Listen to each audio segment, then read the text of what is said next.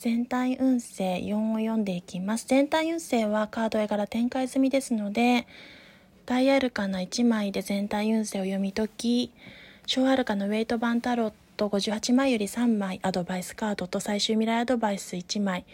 計2枚1枚で合計3枚を頂戴しています。それでは読んでいきます。全体運勢4です。カップの4が出ておりますので幸せになかなか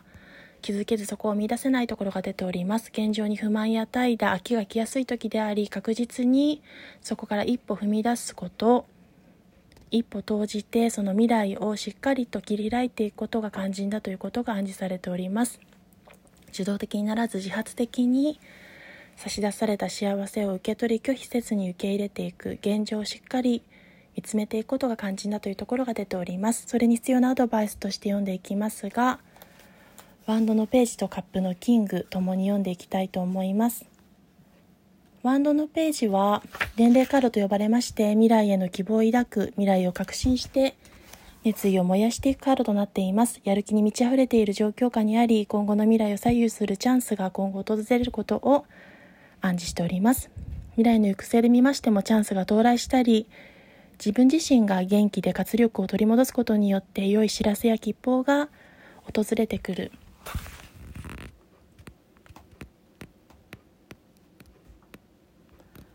ポジティブなことを今後引き寄せるというところも出ております。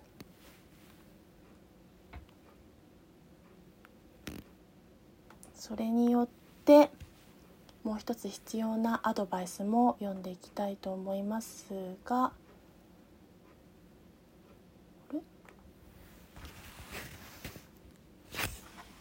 えっとこちらが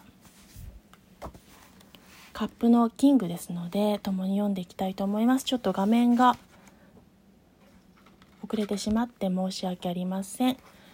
えっと iPad で画面確認をしながら進めておりますのでゆっくりやっていきたいと思います。カップのキングですので人の心も人生の波も受け入れる寛大さがものを言うカードです。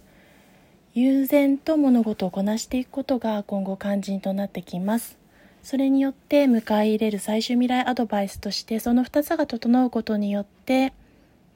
適切に対応できる状況が整い心の声を聞いて地形を絞る時その必要性がある時だということを